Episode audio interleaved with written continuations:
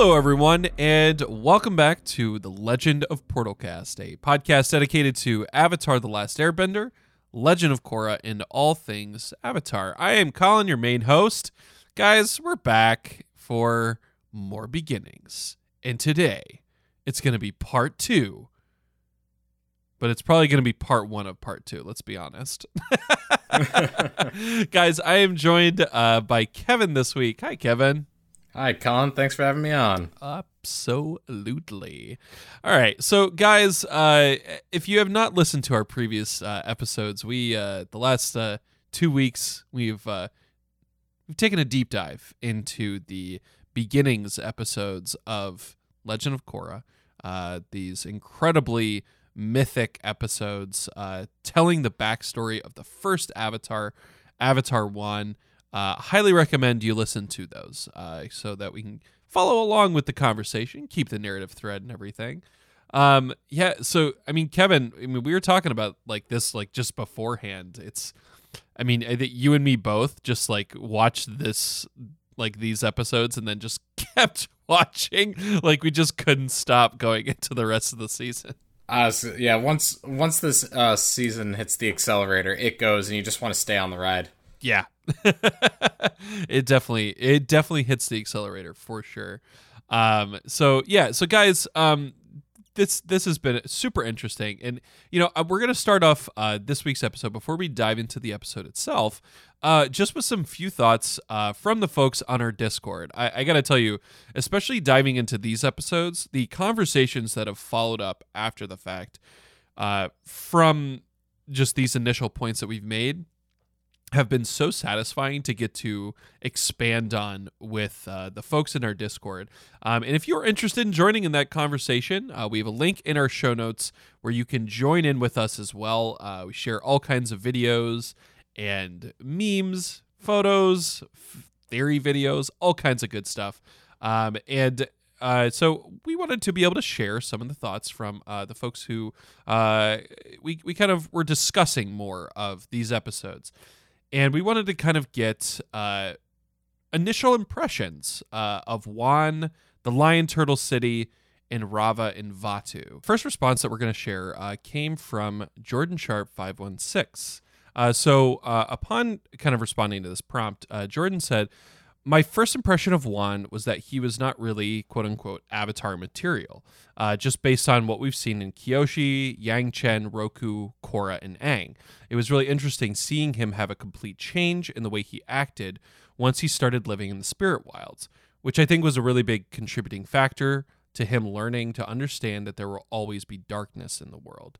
Um, also said that the thoughts on the lion turtles, like Wan mentioned in the episode, it might be in part two, I don't remember, the people on the lion turtles think that they are the only people in the world. It was interesting to know that the people in the cities shouldn't have any idea that there were other people, considering how much land they uh, must have seen from up high. Uh, and then finally, thoughts on Raava and Vaatu. I think it was interesting to hear that they were around 10,000 lifetimes before the first humans. And it was also interesting to hear Raava refer to the lion turtle as Ancient One, which makes me wonder how long they have been around. Uh, so lots of stuff that we're going to be getting into today, as well as uh, some reflections on uh, last episode. And, and I, I, definitely think that like the point of the lions, uh, the lion city or lion turtle cities, uh, kind of seeing that, I I'm excited to dive into a little bit more as well. Um, and I mean, we even talked about in our previous episode that like that uh, we got the sense that Wan didn't uh, like feel like this kind of your typical avatar in a sense, um, in terms of just like stealing from a lion turtle, like you know. But there's like elements uh, you can see it there, but it's like very unconventional from what we have always kind of expected uh, from the avatar as well. Yeah. Yeah. So, uh, and then we had another th- uh, uh, response uh, that uh, Kevin is going to share as well. Yeah, I liked it. It was, uh, "Damn it, Jim." I feel like that's that should always be the enunciation. I had a really interesting reply, which was um, that he agreed with Susan that there's a lot of similarities between Korra and Wan's stories, but he feels that they're thematically different. Both Wan and Aang's legacy is that of achieving peace via separation, one that returns to a previous status quo. Korra appends that legacy by shattering a previous existing piece by allowing a great change, knowing it might lead to further chaos. Yes, she returns the word to another era of Raava, but leaving the portals open feels like a significant nod to Vaatu's influence. Remember, he created the portals in the first place. Mm, mm. And I really liked his mentioning is like that Korra, like, you know, as the Korra smash usually happens, she mm-hmm. just goes, you know what, forget this. Spiritually this time. Yeah, absolutely. And then that too, yeah, he brings up on lion turtles. I really like them as a set piece and characters. They feel even more mythic than the Avatar. Always wonder whether there's exactly four, or they're multiple per element, or they're lion turtles of elements never discovered. Ooh. Oh man. That's super interesting. I I I mean that that is in and of itself uh you know cuz cuz there always is there always is this kind of like idea um cuz typically when you talk about uh you know different elements uh whenever we're talking especially in like East Asian um uh either mythology or theology or philosophy um one that's always uh, included uh, is also wood. Um, you know, and and that's like you know you kind of have to because we eventually see with like the swamp benders they bend the vines and everything, but I think it's just like being able to bend, uh, you know, uh, wood in the trees and everything because that but that that's like it's more like living beings like how much is that like really going to be part of it? And i i, I don't know. I, I i i think about uh what it would be like to see that but i i love that they brought that up.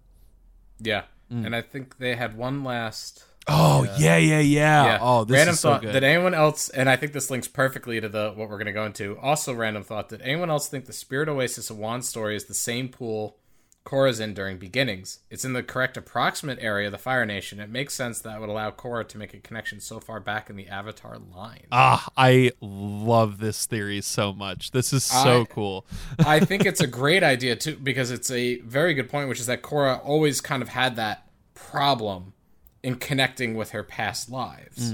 Like she always kind of had this like difficult, and usually with the Avatar, we've seen it, and, and there's precedence for it in the show where certain spiritual areas usually can help lend to a better connection with the past. Mm-hmm. So I I am 100% on board. If it isn't the same pool, it's the same like um not portal's not the right word, but the same concept. Well, I I, I think it's a great point.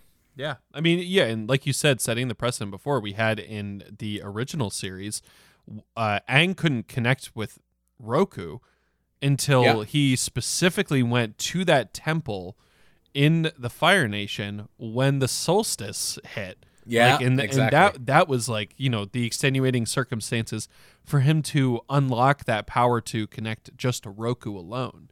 Um, so Yeah. I, I I love this. I think this tracks. Um, and I agree. There's Mm. definitely concentrations of spirit in different areas of the of uh, the world. Yeah, absolutely. All right. So, uh, and then the uh, last uh, response that we got uh, was from Slayer. Uh, Slayer says, "I like the idea of wanting of Wan wanting to have something more, considering he lives in what is essential poverty, and the only thing that is power that he could obtain was the element of fire." I mean, we've never seen an avatar crave power due to the fact that the avatar is already all powerful. I really like that aspect. Uh, also, I have to wonder about what advice Wan gave to the second person to be the avatar, considering they'd only have one person to consult for guidance. Um, so the the first point, yes, I, I think it's super interesting to see, and I think that is huge of seeing an avatar crave power. Uh, it just it, it- you know, and what's interesting is that it comes from a point of selflessness because Wan wants to help others and make things more equal, but he's still craving power for power's sake because it's just like if I have this, then I am no longer going to be without power. And that is not how we have seen the avatar really before. Kind of circling back to uh, Jordan Sharp's point earlier about Wan being kind of like not necessarily quote unquote avatar material. Yeah, well, it's one of those things I always think about, especially when you have certain avatars like Kuruk, um, that we kind of like those uh, those little stories that they did. Um, I think yeah. before season three, and they bring up that you know Kuruk was you know it's one of those things where they're all they are still human avatars and how you know essentially selfish he was. Mm-hmm. And it's one of those things where it's like, you know, in however many thousands of lifetimes of Avatar, they can't all be perfectly selfless all the time. Yes. So they have to be people, but I'm sure like the the universe is structured in such a way that it always picks someone that would ultimately use the power in the right way. But you know, it's like anything else, everything's on a curve, you know. Mm. Doesn't necessarily have to be 100% of the time they're going to use their power for good. Yeah. Um Oh, absolutely. And there's been like a lot of like always like I, I know that there were a lot of fan fictions before about the idea of kind of like a an avatar gone rogue, um, or like a dark avatar, which you know an is- avatar with dementia. Like, there's a lot of things that where this. Uh, I don't even say dementia, but like someone who doesn't know that they're supposed to be good. Yeah, absolutely. You know, or if they're raised in a way that like you know it's the idea of like the uh you know Korra was raised by the White Lotus essentially to know that she's the avatar and know that she has to save the world. What happens when the world is much more separate and suddenly someone realizes that they can kind of shape the avatar into this kind of like weapon, which is a little bit of what we see in uh, Rise of Kyoshi, uh, because uh, the kind of one of the main characters in that, Jianzhu, uh, recognizes that the next avatar is someone that needs to be this kind of like diplomatic piece on the board. Um, you know, partially for good, but also partially for like you know selfish reasons too. Of just like Jianzhu kind of recognizing like, well, through my diplomatic expertise, I can have the avatar be able to help make these decisions to help shape the world in a way that I think is appropriate. And suddenly, you know, it's like when you have that influence, it becomes a lot more complicated. if Eska Desna was the avatar, you know. oh yeah, right. Oh my but god. it's but it's a it's an uh, it's a question that go over is like how much does the universe play a role, and then you get into way deeper things. you know, where does the universe know it's always picking someone like that? Absolutely. Well, and it's it's also the, this uh, conversation between destiny and fate. Um, when I uh, was able to uh, join uh, Marilyn on her podcast, our sister podcast, Beyond Bending, uh, I got to discuss with her the episode "The Fortune Teller," and part of the discussion that we had uh, when I was there was talking about this idea between destiny and fate. And I Oh, I- think yeah, that, that goes Great like, hand in conversation. hand. For, Uh, so the and then of course this last point here, uh, that Slayer brought up about the second Avatar. I mean, Kevin and I were talking about this before we even started recording. How interesting just a series alone would be about the second Avatar. Uh, and as we'll kind of see at the end of Beginnings Part Two, the the state of the world and what happens. You know, I, I think it's just going to be really interesting it, it'd just be super interesting to see how that avatar would deal with the state of the world. And we were talking that as Wan beca- becomes the avatar in this like short period of time that we see in beginnings, he is consciously deciding to be the avatar. He is willing to make this sacrifice. He is doing this knowing like kind of that there's he- he's going to change and that he's going to become something more than what he was before. Uh, all right, so guys, uh, as we finish up this section here, uh, Susan was able to join us in for the rest of the episode. Hi, Susan. Hello. uh, so, guys, uh, again, big shout out, of course, to Slayer, Damn It Jim, and to uh, Jordan Sharp 516 for their response. Thank you guys so much for uh, adding uh, just some excellent theories and feedback uh, to these episodes. It was wonderful to get to uh, hear your opinions uh, on this as well. Um, so, without any further ado, uh, we are going to go ahead and get into the discussion.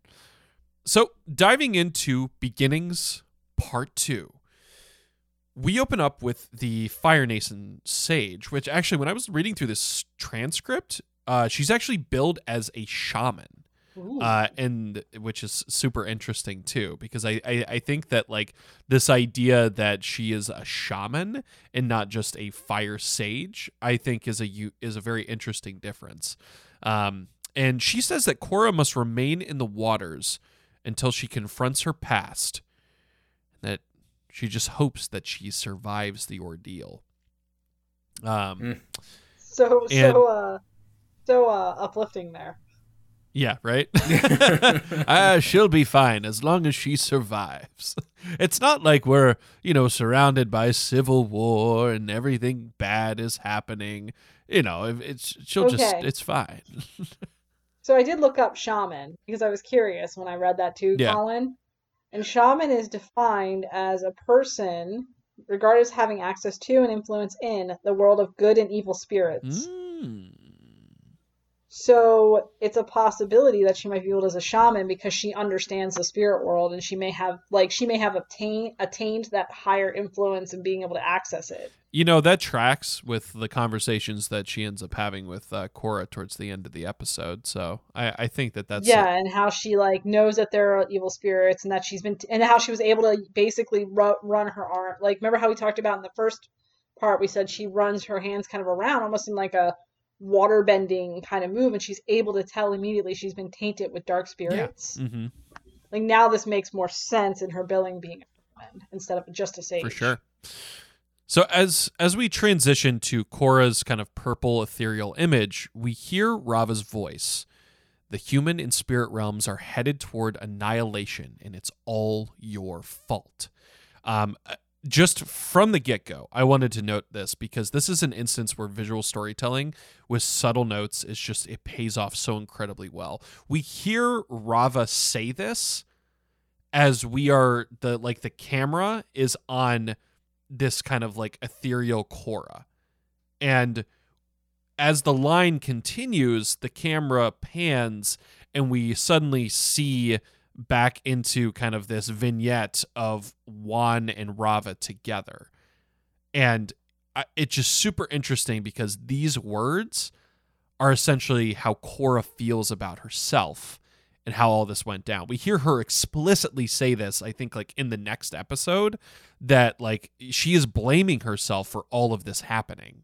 And to hear these words from Raava to Wan as she is revisiting this past, I I can't even like imagine how not only triggering that is for her, but like it is just this reinforcement of like, oh my god, like this is I'm making the same mistake again. Granted,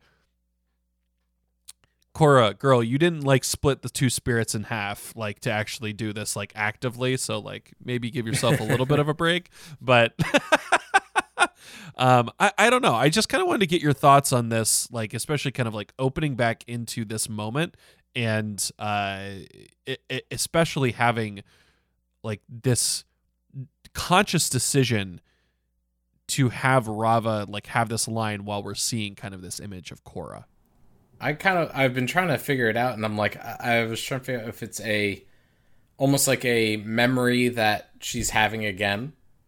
You know, because obviously this is a life that she's lived, so this is you know both a memory and it's her same thought. Where it's like if you ever have that like not just like deja vu, but like kind of that kind of hits you. Except this is literally a life that she lived before Yeah. and it, as you said, it, it like it, it hits home so much harder because it's exactly what she's going through right now. Um, I love this. It was a cool scene for only a few seconds. It's just an interesting way of um, transitioning how this went. I kind of viewed it as a memory coming back and coming back clearly. Mm, mm, mm-hmm, mm. Susan? I mean, I kind of agree with everything Kevin said, and then it also parallels what she kind of feels right now in just the earthly realm, where you know you have the water, the water tribes going at war with each other, and she feels nearly helpless to help anyone because literally she's been banned from every possible avenue that she would know to normally take, and she knows that there are dark spirits that are in the wings, and you know she feels like there's an unbalance. She can feel it probably that there's an unbalance somewhere. And it's just it's almost as if you know she's already feeling that guilt. Now this guilt is like always felt in every lifetime. The next thing that we get to see is that we, Wan tries to appeal to Raava to help, um, clearly feeling guilty about all of this, but she immediately refuses it and leaves him, tells him not to interfere in this ever again. Um, and then Wan and his uh, animal companion Mula uh, depart. Um, as they travel, they come across uh, some trees that begin to rustle and fruits shake within. And this is when they discover airbenders. Uh, we see these uh, airbenders kind of like flying up to the trees, grabbing fruits down.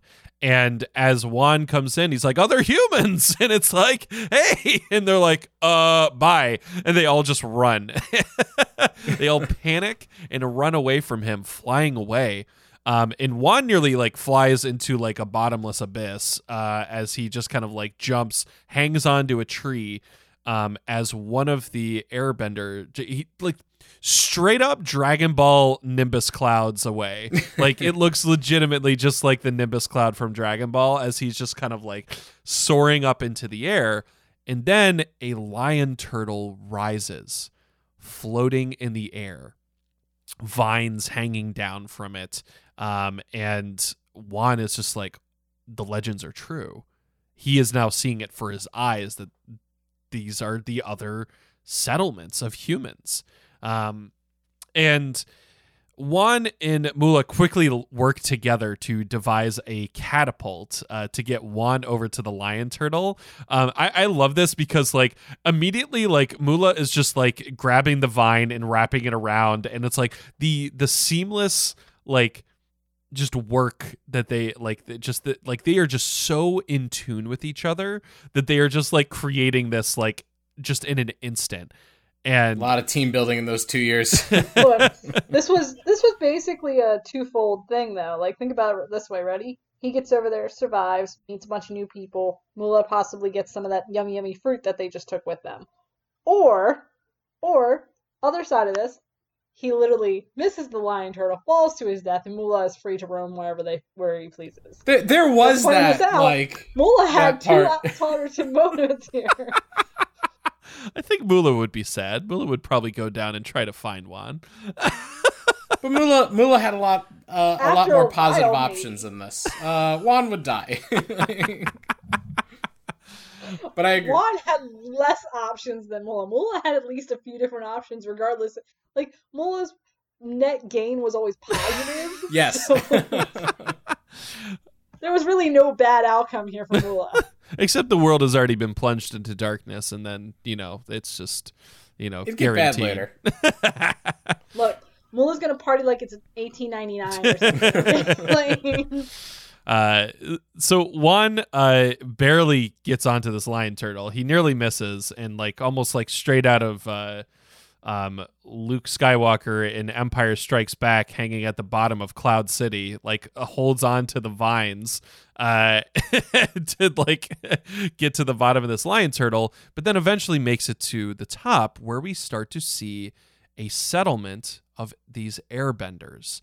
Uh, Wan meets them because there are all. Uh, it's much more humble uh, accommodations. It's kind of more of like these like straw or kind of like uh, more viney or earthen kind of like dwellings. Much more simple. Um, there are spirits flying around as well. Um, so it's like you can already see that the airbenders have like this innate connection with the spirits.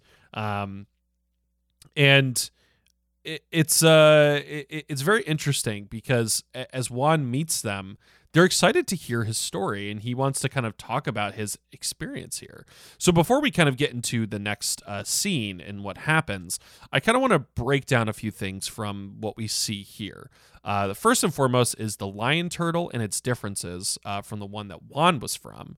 Uh, secondly, is the airbenders as we see them, and uh, and then we'll we'll get into this third point once we kind of discuss this, but a, a lot of it is this is where I started to have especially even more yearnings for things to slow down.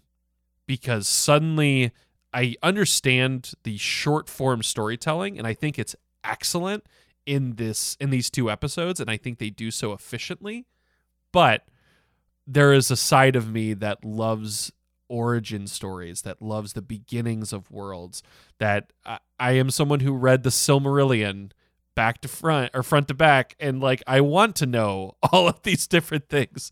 And that that's kind of uh, that's more of my personal hang up but uh before we kind of dive into that I want to get your guys thoughts about uh the differences between these lion turtles and the airbenders as we initially meet them I'm very fascinated by the airbender with the spirits thing because I wonder if this is you know how you can kind of see the start of each nation and their people and their mannerisms. Mm whereas the airbenders are very spiritual already mm. which would make sense that over millennia further from here that they just they kept that type of a vibe essentially to their people.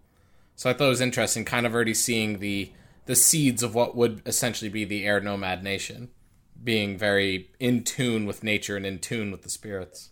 I i, I think it i think i kind of agree with kevin in this one and then i also would add um you know with it's evident very quickly that the airbenders have always had a natural um, affinity with the spirits and the spirit world. And you can see that quite plainly that they're very peaceful kind.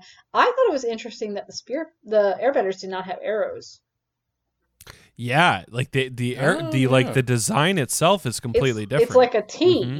like yeah it comes down it's just like a mm-hmm. bar mm-hmm. but there's no arrows i i so like that makes me want to know so much more about airbender lore if there's like if that's like a tribal thing like different tribes have different air different air like you know mm. different tattoos or if this is like like was this like eventually they become arrows because it's something the airbenders you know learn about spiritual energy like now i really want to know what happened there because that was something i noted and i didn't see in your notes collin but that was something i thought about when i was watching the episode i was like whoa how come they don't have arrows that's really a good point because i'm like it would almost be understandable if they had arrows or didn't have anything at all.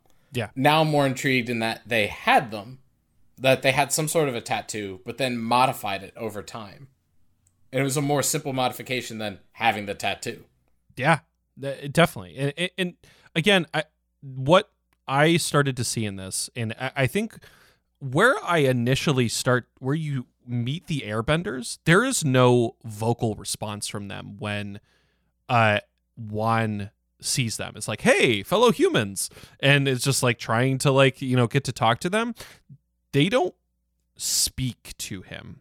So when I initially saw this episode, I thought like, oh, are like they are, did they have a completely different language that they're speaking or maybe they don't have like the same language at all like and this is where i think a longer form of this would have benefited. And I think in the, the, as as we progress in this part two, this is where I think that like I, I, I just think it would be so fascinating to expand so much more of this. And, and not just I mean like I'm always gonna want more Avatar content, but I think that it would have been a really fascinating look into the beginnings of all of these different cultures and not just the avatar because i think that that's why the, the story is so condensed because this is the story of Wan this is not the story of the air nomads of the fire nation of the earth kingdom like all of these like beginning nations and everything it is the story of Wan like learning to help you know restore balance to the world and yeah uh, but uh, again, it's just like but creaking over that, creaking open that Pandora's box. Yeah, I know. Is the, is the problem? It's like before we could completely speculate on the origins of Avatar, and this one they were like, "All right, we're gonna go into the origins," but then just as you get your fix, just as you're starting to get it, you're right. It's like, which is that really all this has done is it answered, it answered like five questions on average for each scene, and opened up 50 more questions. Yes, absolutely. And, and you know, again, it's this idea that I think, uh, for instance, you know, if it's a sense of like, if they didn't speak the same language, then like suddenly you have a whole episode there of just Wan trying to figure out how do I communicate with these people? And then what better way to learn to communicate with them than by this shared connection that they have with the spirits? Because clearly the airbenders have a connection to the spirits. So too does Wan. And maybe it's through that mutual connection that they find a way to be able to communicate together. You know, maybe they know some of the spirits that Wan did as well. And maybe that kind of like leads a sense. Maybe they're distrustful of him at first. And uh, you know, it's this idea of like, okay, you just came to our island, you know, we, we don't know who you are. And suddenly it, there's this sense of like, okay, how do we know that this person isn't going to do something? How are how are we reacting to the fact that there is like there are other humans out there? Again, Apparently, the airbenders were straight up just like dissing Wan. They're like, "We don't know who you are, stranger danger." yes.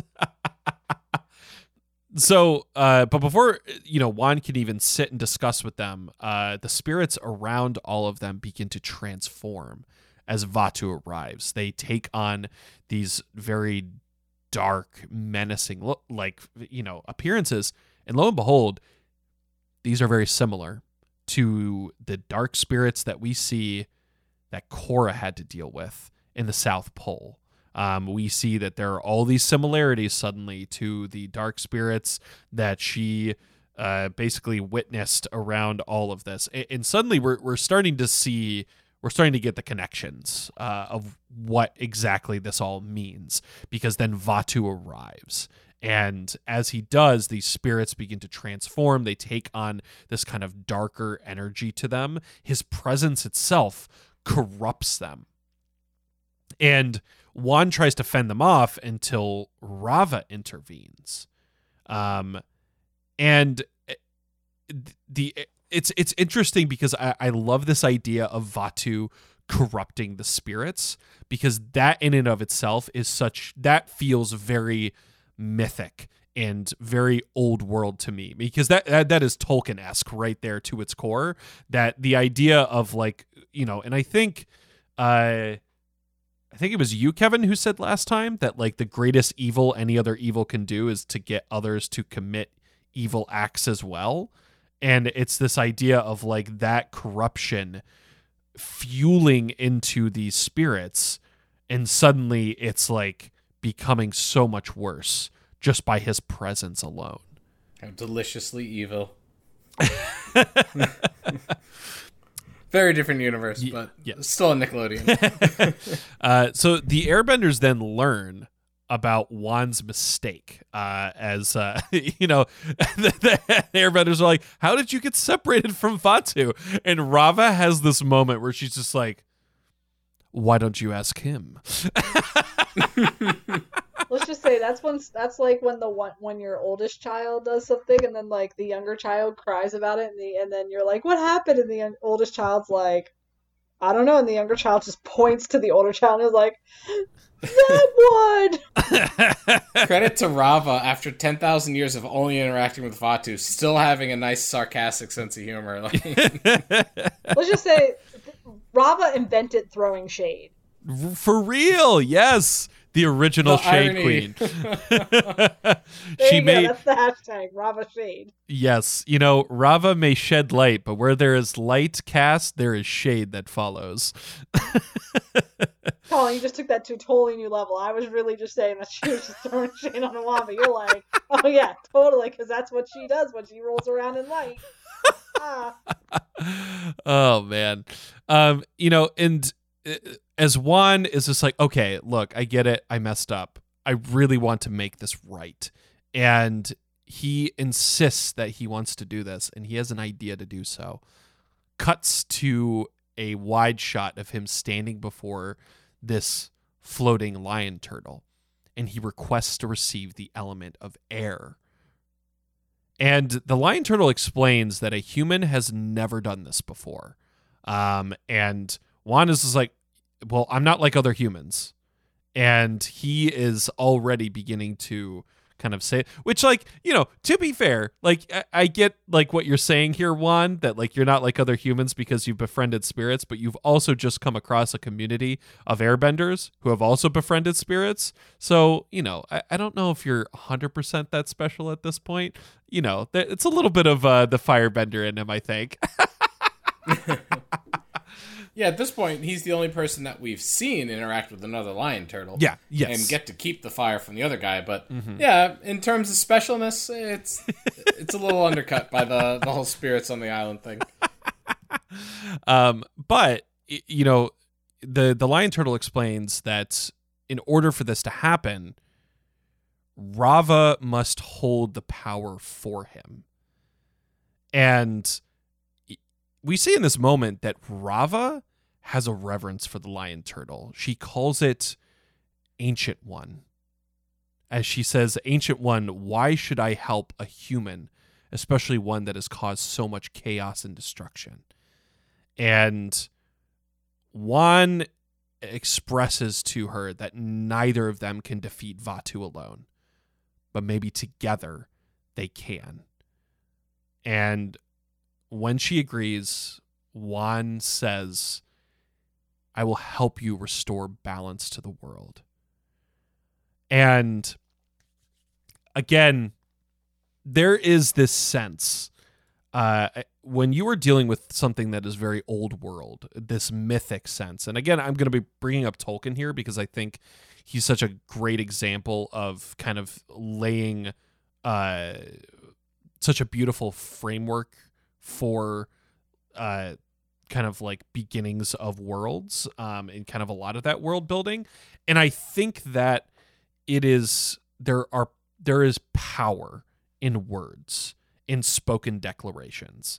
And I think that by Wan saying this, that there is a sense of actualization from him declaring that this is what he is going to do. This is this is part of what sets him on this path as the avatar. We see again and again throughout these two episodes, there are certain choices that he makes between his selflessness, uh, his desire to help others uh, in the face of oppression, uh, his desire to, you know, bring equality when there are others who are wielding power over others.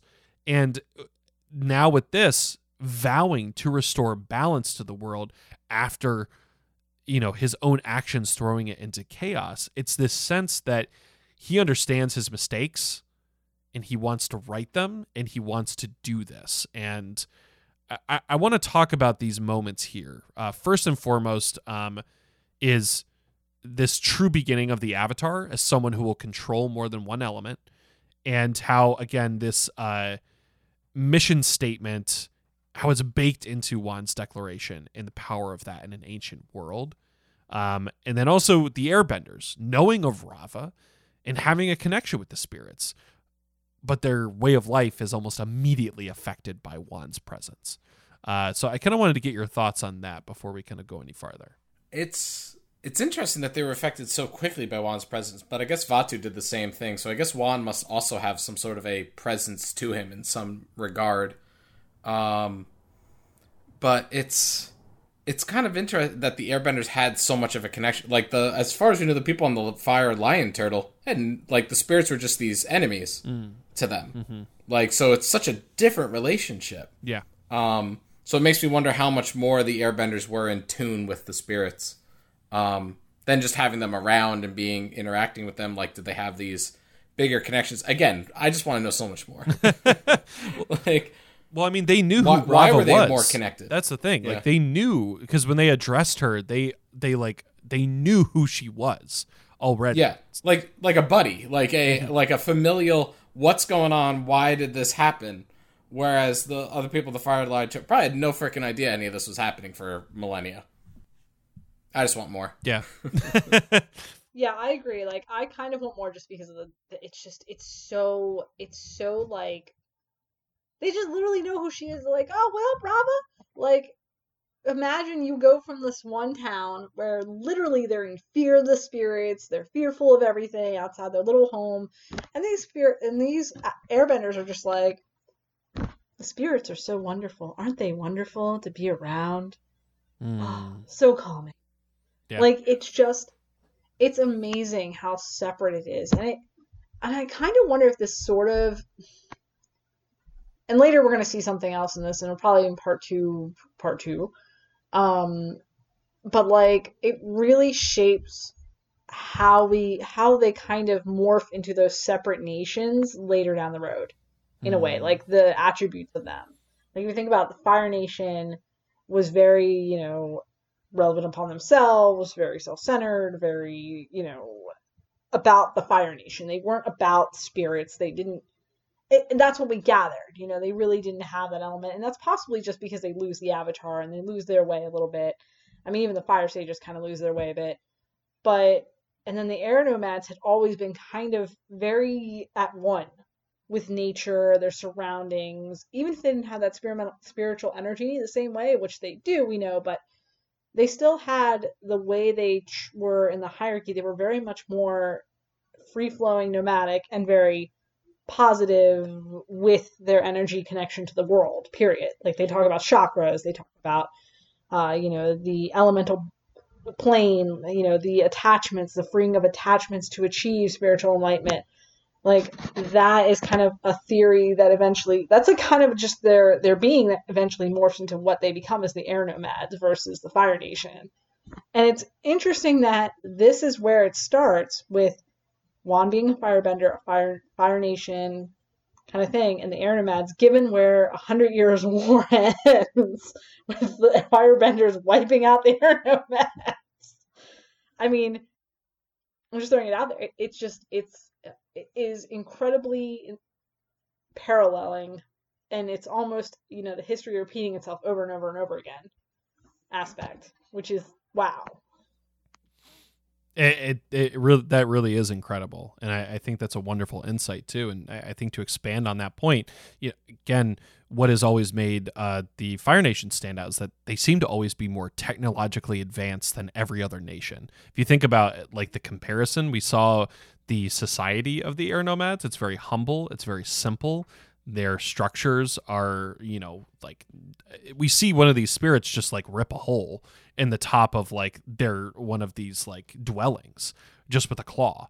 Whereas the Fire Nation in this like the the lion turtle where Wan was from, I mean, this was a full fledged city. This had like complete like this had streets this had like stonework it had complex roofing there was all kinds of stuff there was uh, like they were all wearing like the Chus had these beautiful garb like i mean they, they had like obviously enough of this kind of inequity that there was some kind of like you know obviously wealth coming in that there was this like disparity between the you know these different classes. So th- i mean they would already kind of advance to that point in society already whereas the air nomads were kind of more at this simple stage.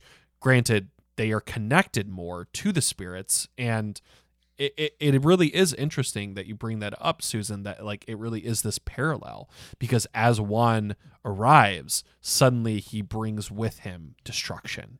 And it's this idea of when fire i think it's the legacy of fire towards the world itself.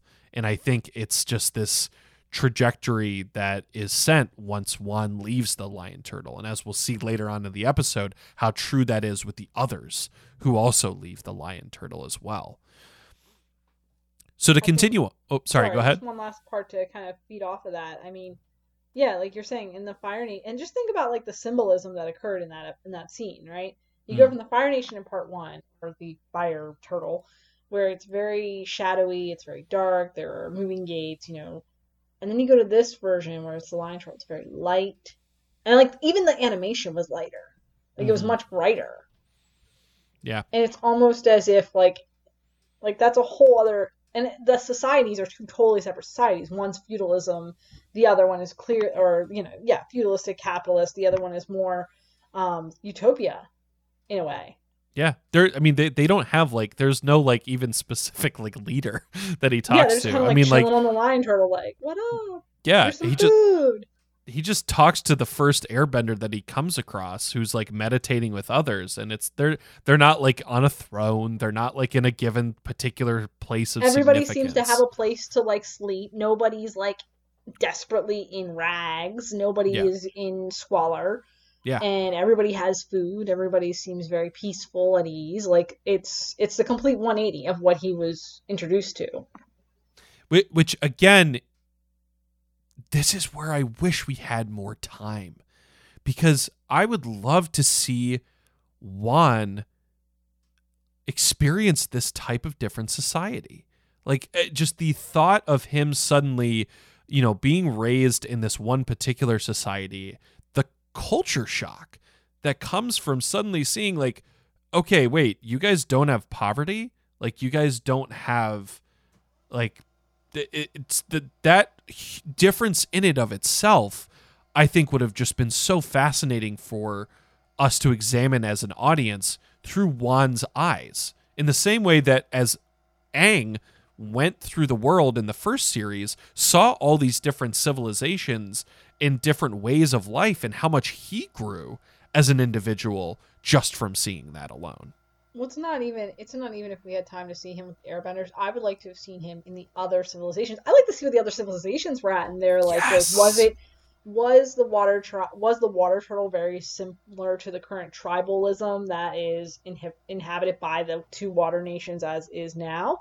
Is it you know you get to the Earth turtle, and the Earth turtle is like a kingdom kind of. It's like a very it's the same idea of like feudalism, but it's not the same level of desti- destitution that you know um, that the Fire Nation was in. So this sort of a kingdom idea, but the kingdom is not one of the king above all else. It's more of like a almost a constitutional monarchy, if you will. Maybe Yeah. there's like a senate and stuff like that. Like I'd like to see. I would have loved to have seen that. Like you go to the other turtles and you see the civilizations in their roots before they become what they are to what we know them to be. Like that's what I would have loved to have seen Mm. if we had more time. Maybe they can get on a comic of that. Ah, The Adventures of. Wan. Yes. I can run. Break. Get on it. Yeah, I, I, I think actually you bring up a really great point, especially about the the water lion turtle, and I think actually kind of a missed opportunity if you think about it, because how much and and again th- this is where we're going to start to get into this uh, beginnings being this transition point in this season, and what we see happen for the rest of book two, and I think where the critique starts to happen because the Civil War this whole kind of conflict that was leading up in the beginning of this season, for the most part, after these episodes, it is almost gone. It disappears. It that story is uh it is it is it's it really kind of we we we miss it and it the priority gets shifted to this story of Vaatu and harmonic convergence and the- the kind of like world that it, it just takes this precedence. And again, I, I, that's that's where we're going to start to see, I think, sort of the critique. And uh, you know, in our uh, and in our last uh and sorry we just wanted uh to just uh quick unfortunately susan does have to hop off but susan thank you so much for joining us uh even just for this little bit uh for uh Yeah. discussing with us today I mean, apologies that I couldn't hang on long, but I have a uh, I have a new Avatar fan I'm introducing to Korra now that we've made it all the way through Avatar: Last Airbender, and she's patiently waiting downstairs, but has an 8:30 bedtime. So ah yes she's a hard bedtime, so I got to make sure I get her into bed at that time, or else she's cranky tomorrow. So I told her I would watch it. I'd watch the next episode. We just actually got past beginnings, and uh, we just got to Mako being arrested. So she's like very onto like I need to see what happened to Mako. So. I mean, Kevin and I were talking earlier. Like the the episodes that follow this, like you just, it's very hard to like not watch the next one because it is just like you're left. Uh, there's so many cliffhangers and so many things you want to see. Yeah, so I need to I need to go down and help my little Avatar fan watch the next episode. So Ah, thank you, and uh, Thank thank, you. you. all again for joining us. yes. Um. So, I, I again, yeah. There, we'll we'll kind of get into this. I did want to bring up. Uh, we we had uh. Um, Daniel unfortunately was not able to make it uh, to our recording today, but he did get to send along some of his thoughts. Um, and he did bring up a great point. He goes, Look, without Wan present in this moment, those air monks would have been dead. Not a weapon or guard to be seen on the whole lion turtle. and, you know, I, I, and I think they also recognize that, which is kind of like why they're just like, okay, what do we need to do here? Because that clearly got- got so bad so fast. Um, and uh, Daniel also uh, just wrote in all caps Raava tackle uh, as uh, as Vaatu uh, shows up. Uh, Raava intervenes, as we kind of said that before. Um, and a- as we transition into this next part, this is where the plot goes into absolute hyperdrive because suddenly in Act Two, we see Wan and Raava begin training uh, to try out this new element. Um, as uh, it, but before we even get to that, we get this conversation between Wan and Raava. They're having a conversation. Raava is kind of scooting along and explaining why, uh, like, what harmonic convergence is all about. Um, and she's kind of saying, like, look, this happens every ten thousand years. This is this clash that we have, and whoever comes out on top dictates the fate of the world for the next ten thousand years. No pressure. You kind of already set us up for failure, but no pressure. um, just the big game on Sunday. Yeah. And you've just thrown it all to hell. Um, so then we see that Wan gets to try airbending. Um, and the only way, again, to do this, Raava explains, is to pass through his body to combine their energies. And we get this quote from Wan. He goes, Great, so you've done this before. And Raava's like, Uh, no, this has never been attempted, and it is very dangerous. but then Wan responds, That's what they said about living in the spirit wilds, and I survived that. I'm ready. Give me the air. And it is uh, so fascinating that, again, it's such a testament to his character that even in the face of impossibility, he is always just like, no, I'm going to keep trying. I'm going to keep doing this. I'm going, I'm not going to let the what ifs kind of get in the way. And uh, Daniel brought up a great point. Um, as uh, let's see here, uh, he says training with multiple elements for the first time in history. Um, and he asks, like, but is it dangerous for her too? Is it her? Is her retinence out of concern for Wan? Um, and he says now able to use the energy of air, but he's basically still using firebending forms. Though he comments about how different it feels. Uh, and it's it's very interesting because as Raava flies through him in a burst of light, Wan falls to his knees and then he rises and is able to bend. Um, he's kind of shooting out these gusts of air, and as he's doing this, Raava further explains harmonic convergence. Uh, she says, "quote He cannot destroy," referring to Vaatu, he cannot destroy light any more than I can destroy darkness. One cannot exist without the other. Even if I defeat Vaatu in this encounter, darkness will grow inside me until he emerges again. The same will hold true if Vaatu defeats me. And Wan's like, well, that doesn't sound too bad. If even if Vaatu wins, you'll come back. But then Raava's like, okay, yes, but you will probably not survive to see it. Vaatu will destroy the world as you know it, and darkness will cover the earth for 10,000 years. And Wan's like, okay, if that's the case, we should probably go visit more lion turtles. so uh, there, there's a lot. Time for a montage, and we got to catch them all. Absolutely. It- it- you know, it, things to unpack here is that, again, the process of Wan being able to bend two elements, the risk that is apparently inherent in this, Wan's determination in the face of the impossible and the unknown, the explanation of harmonic convergence and the idea of light and dark. And if this is what we're dealing with, we have to kind of remember again with our the plot of the season. Why on earth is Unalaq siding with Vaatu on this? This is the end of the world as we know it. It's this idea of like, where do you think it's? It's the idea. It is very much the is so similar to Saruman siding with Sauron, and when Gandalf tells Saruman, Sauron doesn't share power. Like this is you are not going to What do you think you're getting out yeah, of this? Yeah, exactly. Like it's very much that kind of core principle. It's like, what are you getting out of this? So, as we're kind of starting to wind down this episode's discussion, I kind of want to get into some of these, uh, some of these points, talking about uh, this idea, the lore behind bending two elements, and this explanation of harmonic convergence and the idea of kind of this lightness and darkness, and get some of your thoughts on this, Kevin. Thinking about the risk one more, like you were saying, it's like it may not have been for Wan's safety, could have been for Raava's safety to be interested. I also wonder if it's for the world's safety, because for them, maybe there was a reason why the lion turtles spread to the different you know sides of the world with their own elements, so that way humans could only interact with that lion turtle. So that way no human could amass that much power. Hmm. because maybe they were afraid of something like that happening where a human has too much power and starts wielding it against other humans. Again, like they've lived 10,000 lifetimes. What's happened in all these other lifetimes where humans such a troublesome problem that the lion turtles were like, "All right, we're taking you, we're taking you, you, we're we're going to go to the corner. We're all going to stand there and we're not going to boop anybody else." Like I, I'm curious if that is part of it is that they were separated for reasons.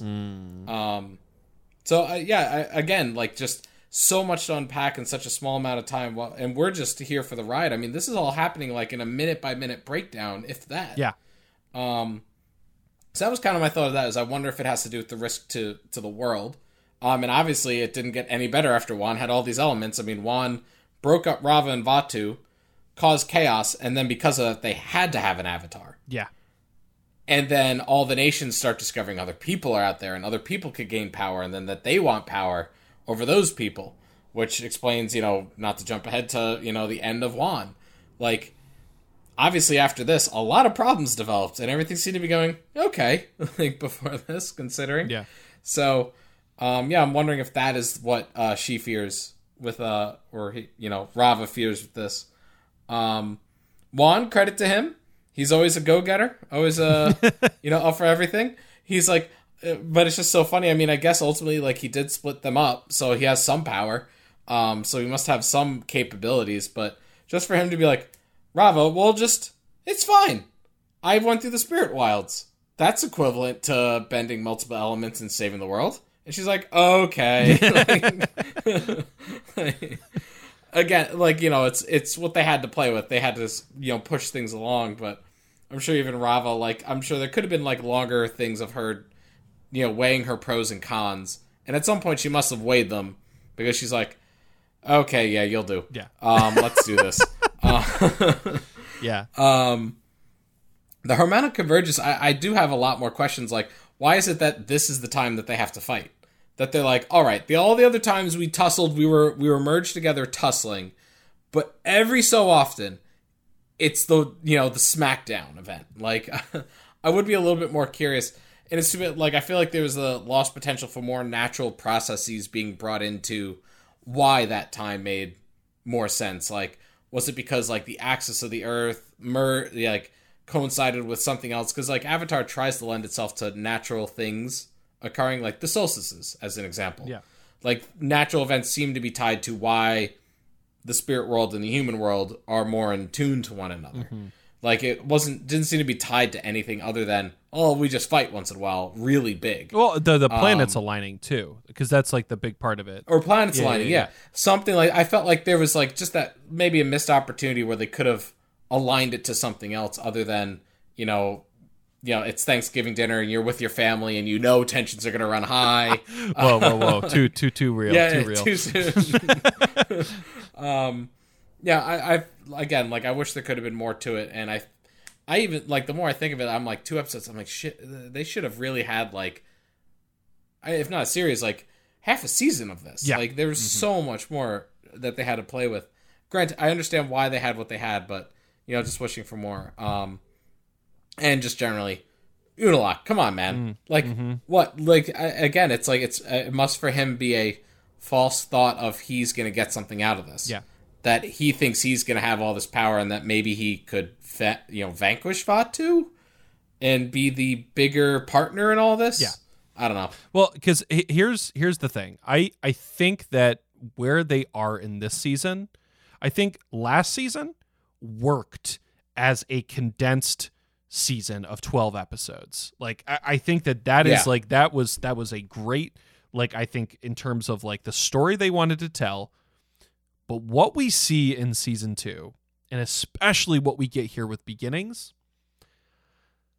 this is meant to be in a season of Avatar The Last Airbender, that length, because we need 20 episodes to be able to tell the story of this civil war, of harmonic convergence, all of this happening. I, I don't think that 12 episodes is enough, and they just have to cram it into such a short amount of time. We are barely through Act Two right now, and we are over an hour's worth of discussion And I think that again, it's just like because we're breaking down all of these different points, they are putting in so much. In, in again, it's this idea that like on one end, this is incredibly efficient storytelling in terms of them like being able to pack so much in.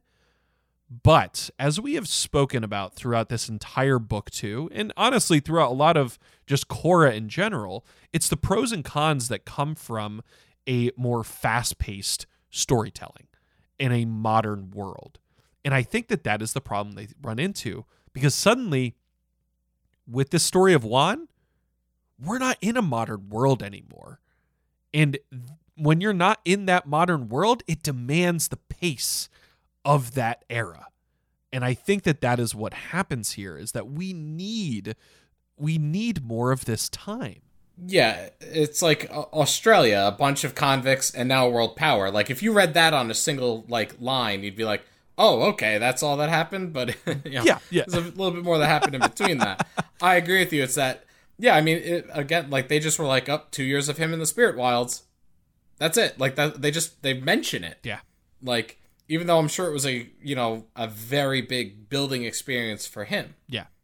And, and, and I mean, I think that in the first part of beginnings, it works because I think that like we can kind of into it that like okay he was alone for a while we got this beautiful montage of him being with the spirits and learning firebending this is again it's a I, I think was a missed opportunity he doesn't even get to learn airbending from the air bison from the sky bisons. Like that yeah. i mean th- that how incredible would that have been? Uh, we we get i think like a whole arc with the with each nation would have been so fascinating. And i think would have also given it would have raised the stakes for harmonic convergence even more. Because we do understand that the fate of the world is at, at like hand. But over the course of 23 minutes, we go from him realizing he messed up, learning all of these elements, confronting Vaatu over the course yeah. of 23 minutes, which is insane because that is like you were telling the story of Aang confronting the Fire Lord because it's over the course of a year uh, Raava said when he asked Raava like how long until harmonic convergence, she's like it's a year. it's like it, that was a year of time that th- uh, that took place over the course of Avatar: The Last Airbender, and look how much we got sixty episodes. Yeah, and I, I think that that is it's very interesting. And one of the last points I kind of want to bring up here is that uh, Daniel had a great point about this idea of the uh, kind of harmonic convergence and the idea of light and dark. Um, and he says that the comparison between Vaatu and Raava is fascinating. Nature's tendency towards chaos is made abundantly clear as without the struggle of balance, the darkness grows and the light wanes. And I I think that it is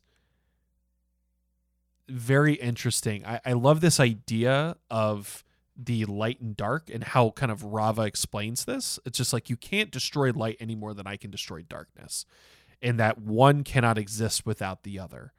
I, I think that that is that is such great uh like mythic world building and sense of just like no matter what you do it is always going to happen. Like darkness will always rise or light will always come back but it's a matter of how do we set the tone for the next 10,000 years.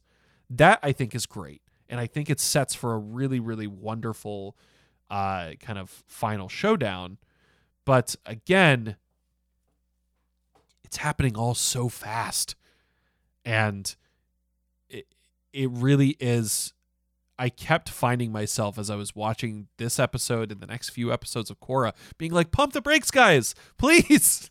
like, let's yeah, it let's really needs down." a compendium, like of just like these episodes alone just need a compendium of like here's what happened, you know, that we abbreviated.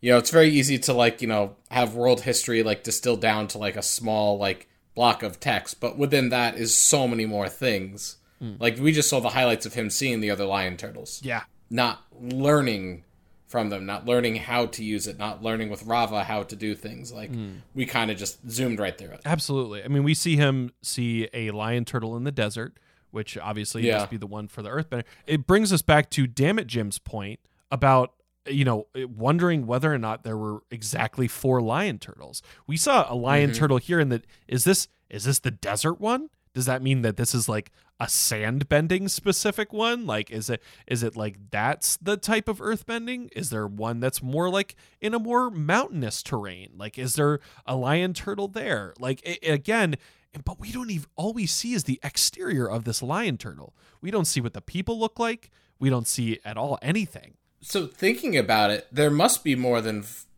four. Because I wonder which one did Aang interact with. Well, there is a theory that the one that Aang interacted with is actually the one that Wan got firebending from. Uh, Okay, now that's because that like not to dive into a whole other thing of that, but but that's the thing is that isn't you know at a minimum it's not canon which one that is. if it's one of the four. yeah. So, oh, I, I, uh, see, exactly. This, I'm like, oh, why did they have to open this door to this whole other world? Um, so as we kind of close out Act Two here, um, I, I kind of want to get into just this last part here as we see this montage of Wan and Raava traveling to the different lion turtles. As Raava explains the strife between humans and spirits and how it originated. We're getting even more of a lore dump on top of all of this. Like, you can tell that they're like, all right, we have to show you visuals of him training, going across the world, and also explain, okay, here's how humans originated, here's how spirits originated, here's where everything's coming from. It is just like, it is so much. It's incredibly efficient. And it's very admirable that they were able to put all of this all together and still keep it cohesive and understandable. Um, so we hear Raava say, "quote the This physical world is where humans come from. Spirits come from another realm, which we know as the spirit realm. Uh, at the north and south poles, the two realms intersect. Over time, more and more spirits have drifted into this world. Humans have been forced apart, settling on the lion turtles who protect them, and losing touch with each other. And Wan says most people think that they only live in the only human city in the world. And Raava says most humans think only of themselves, no matter how many others are around. Oh, this is too close to home right now. Mm, mm, hmm We're all in our respective lion turtles right now from this pandemic. but Wan grows in strength as he masters more elements. He feels himself changing. And the last thing we kind of see we, before we get into this is he smells smoke, and Raava knows that humans are nearby. So, the last bit that we're going to unpack here is again, this is where I am wishing we have an expansion of content more than ever. We've kind of already touched on this, but you know, again, we don't see these cultures of these other humans. We don't see badger moles, no Tui and La. I, I mean, th- this whole journey had the potential for its own series, and again, uh, it- because it's a year's time, it mirror the year, th- this amount of time that Aang takes to defeat the Fire Lord, and then we have this revelation about the humans and spirits and Raava's feelings towards them. That the humans they were on like they were they were on the earth. And then the spirits caused all of this chaos to force them away. And suddenly the humans have to live on lion turtles. Like, you know, here we thought maybe like, okay, when we first see it, like maybe it's just like, okay, maybe human civilization, you know, started with the lion turtles.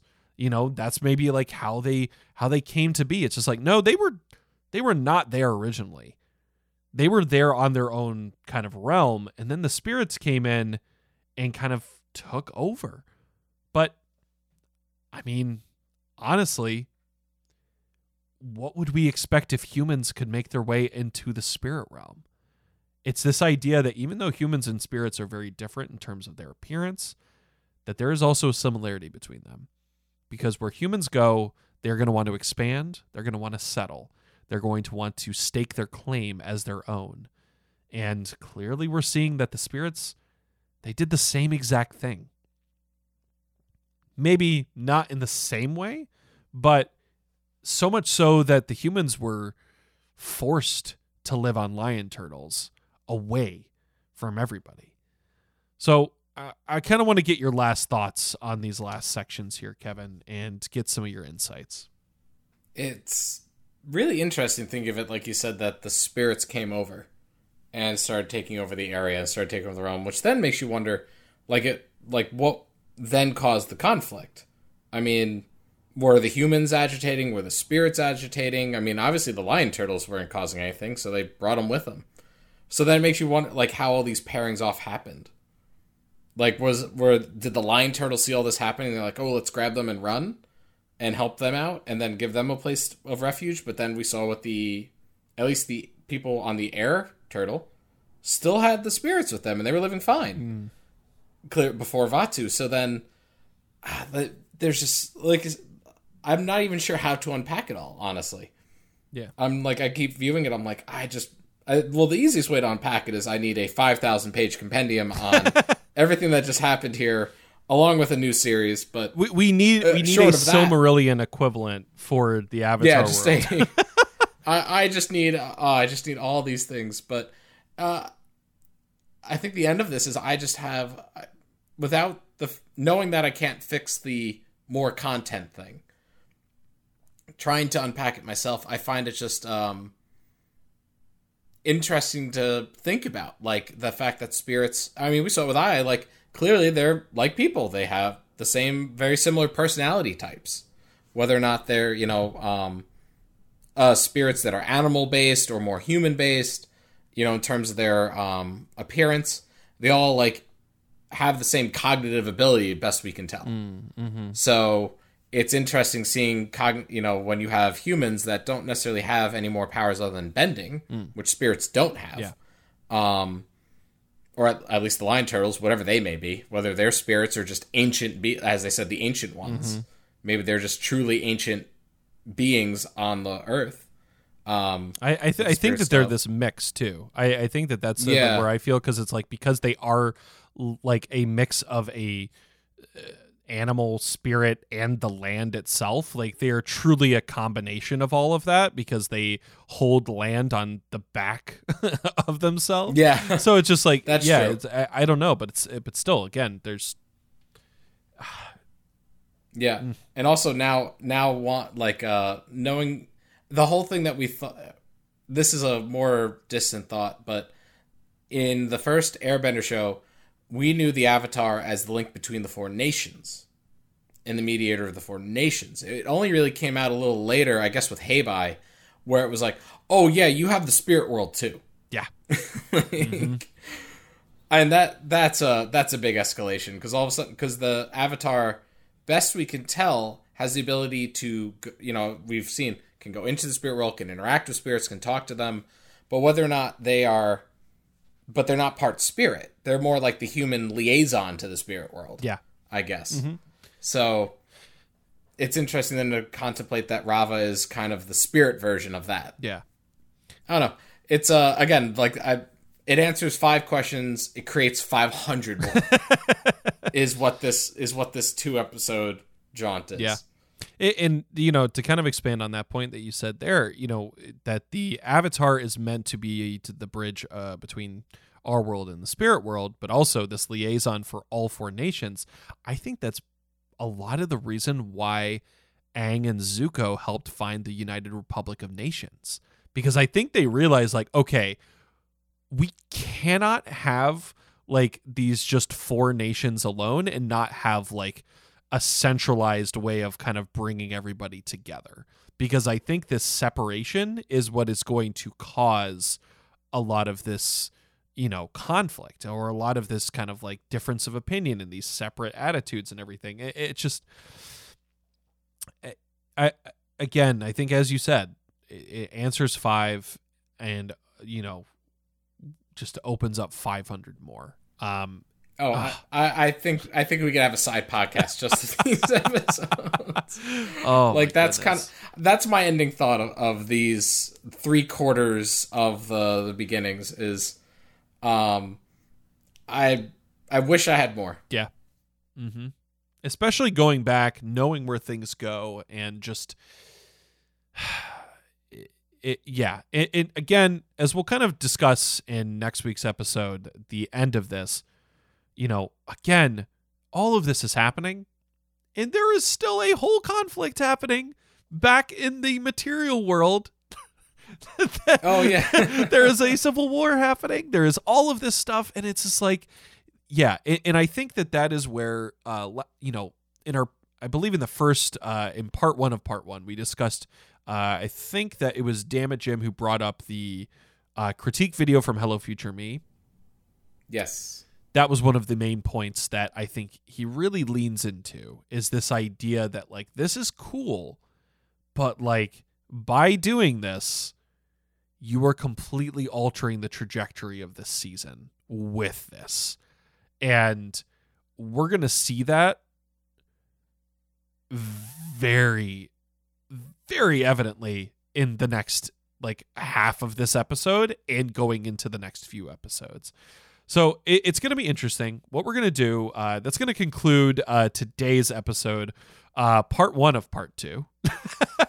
um, and it, this is going to conclude this episode. And again, we are going to discuss uh, this uh, second half next week. But I there's a lot more that we want to dive into because I think that that is what really has happened. And I think that what we're going to do is a combination of looking at some of the art styles and looking at it from a creative perspective. And again, looking at it from a like its place in the season perspective. But I also want to put out a call to action. Are you interested in what like how do you want us to kind of dive in is there a facet of beginnings that you feel like we haven't touched on that you want to be able to engage with well Guys, check out the link in our show notes for our Discord because that is where you can join in on the conversation. Uh, I just want to do another big shout out uh, to uh, Dammit Jim, Slayer, and to Jordan Sharp 516 for their wonderful responses, adding another layer of insight and giving us even more to talk about. Um, thank you guys so much. Uh, and thank you, Kevin, for all of your insight as well as we try to understand and uh, just I don't know, figured this out.